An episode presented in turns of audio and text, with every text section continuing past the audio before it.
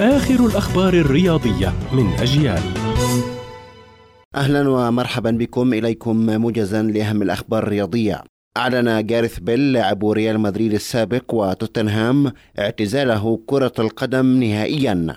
وخاض بيل آخر تجاربه الاحترافية في الدوري الأمريكي لكرة القدم. وقبلها في ريال مدريد حيث حقق خمسة ألقاب في دوري أبطال أوروبا. ذكرت وسائل إعلام فرنسية أن نادي باريس سان جيرمان يسعى للتعاقد مع لاعب الوسط المغربي عز الدين أوناحي. وتألق أوناحي في كأس العالم مع منتخب بلاده وقاده للوصول إلى نصف نهائي كأس العالم 2022 في قطر.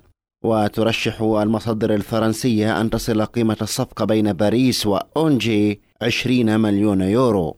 ونبقى مع أخبار اللاعبين المغاربة إذ ذكرت تقارير صحفية إنجليزية أن نادي ويست هام يدرس التعاقد مع يوسف النصيري مهاجم إشبيليا على سبيل الإعارة. أعلن قائد منتخب فرنسا الحارس هوغو لوريس الفائز بكأس العالم لكرة القدم عام 2018 اعتزاله اللعب دوليا في سن السادسة والثلاثين عاما. ويعتبر لوريس ثاني لاعب فرنسي يعلن اعتزاله اللعب الدولي بعد كريم بنزيما. ذكرت صحيفة سبورت الإسبانية أن المدرب البرتغالي جوزيه مورينيو رفض تدريب منتخب البرازيل خلفا للمدرب تيتي الذي رحل عقب خروج السيليساو من كأس العالم 2022 كانت هذه أبرز الأخبار الرياضية. كنت معكم محمد سمحان.